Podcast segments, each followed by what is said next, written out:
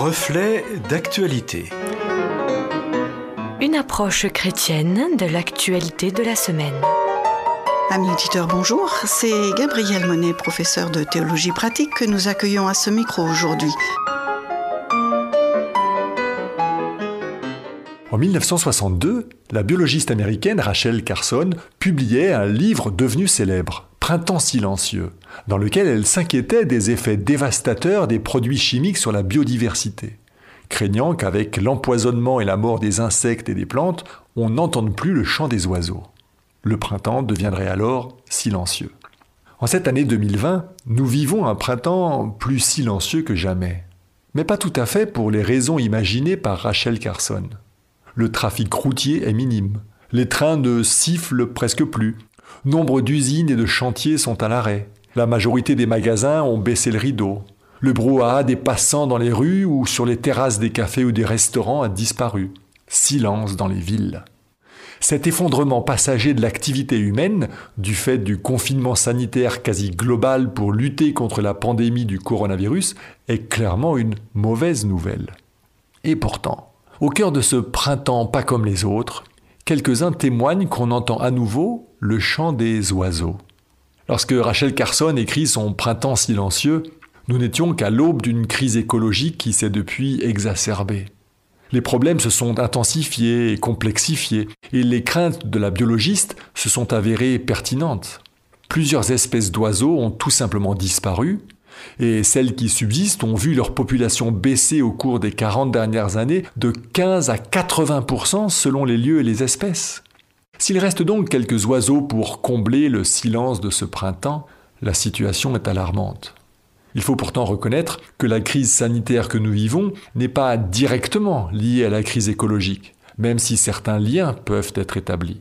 Car des épidémies ont malheureusement sévi dès avant l'exploitation abusive de la nature. Ceci étant, comment analyser ce printemps silencieux? Et faut-il considérer ces mélodies aviennes soudain réentendues comme un chant du cygne? L'analyse de la crise sanitaire exceptionnelle que nous vivons, mais aussi tous ses effets dominos, sont complexes et entraînent tellement de bouleversements que l'analyse devra être profonde, prendra du temps, méritera d'être large et nécessitera qu'on prenne du recul. Attention aux conclusions hâtives. Un peu d'ailleurs comme cette expression chant du cygne, dont le sens est basé sur une croyance grecque antique affirmant que le cygne aurait un moment de grâce musicale juste avant de mourir. Platon lui-même faisait dire à Socrate, les cygnes, lorsqu'ils sentent qu'ils vont mourir, au lieu de chanter comme auparavant, chantent à ce moment davantage et avec plus de force dans leur joie de s'en aller auprès de Dieu. Mais ceci est une légende, aujourd'hui réfutée par les scientifiques, alors que l'expression, elle, perdure. Certes, il y aura donc un avant et un après coronavirus.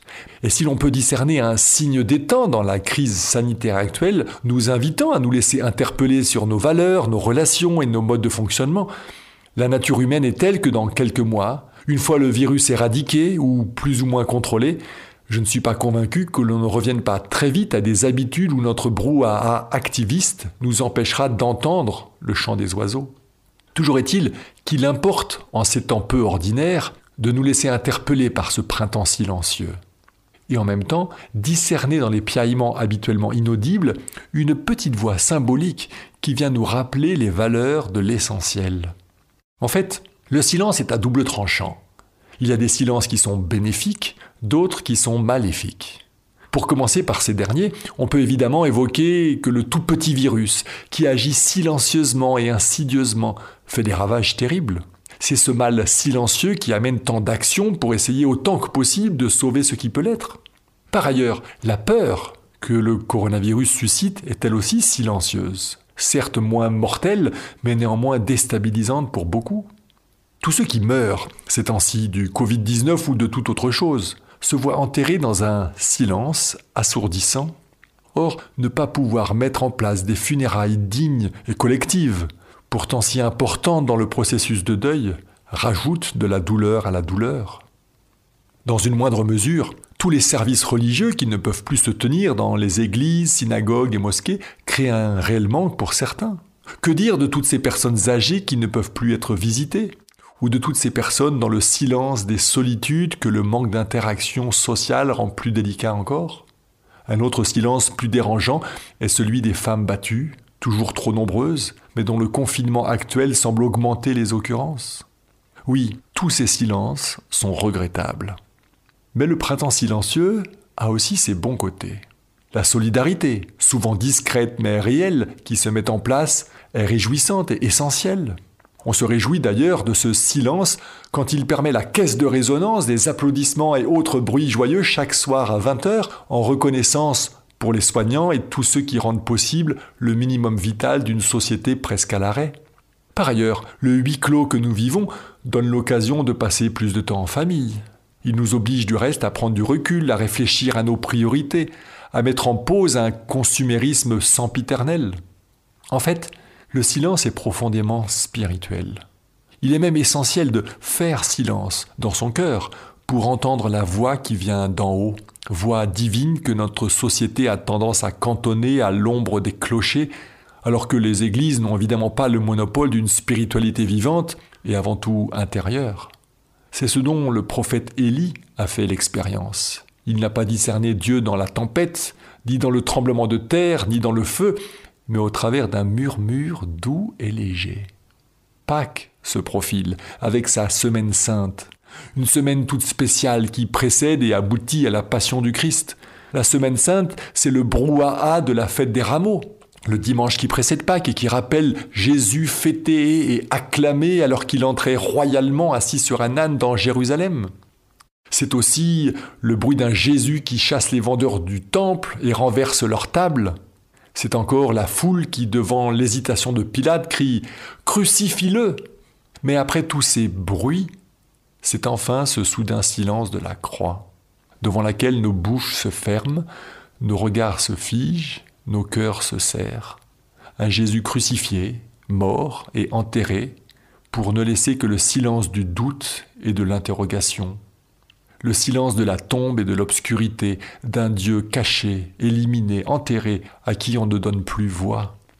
Mais un silence nécessaire et salutaire pour ensuite entendre le fragile chant de l'espérance, espérance de la résurrection qui émane d'un tombeau vide et silencieux. Oui, dans un sens, le printemps silencieux peut devenir une bonne nouvelle. Il y a un temps pour tout, une saison pour chaque chose. Le printemps, symbole du retour à la vie, de la naissance et du renouveau, nous aura bousculés en étant inhabituellement silencieux.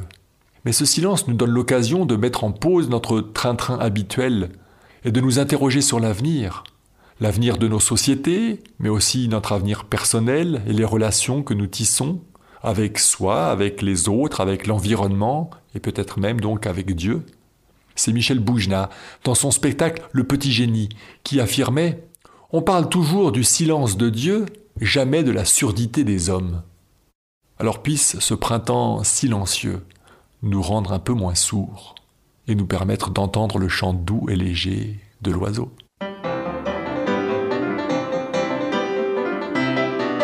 Merci à Gabriel Monet pour cette réflexion. Le texte euh, est disponible pour vous, il suffit de le demander, ainsi que la chronique en podcast. Amis auditeurs, je vous dis à bientôt.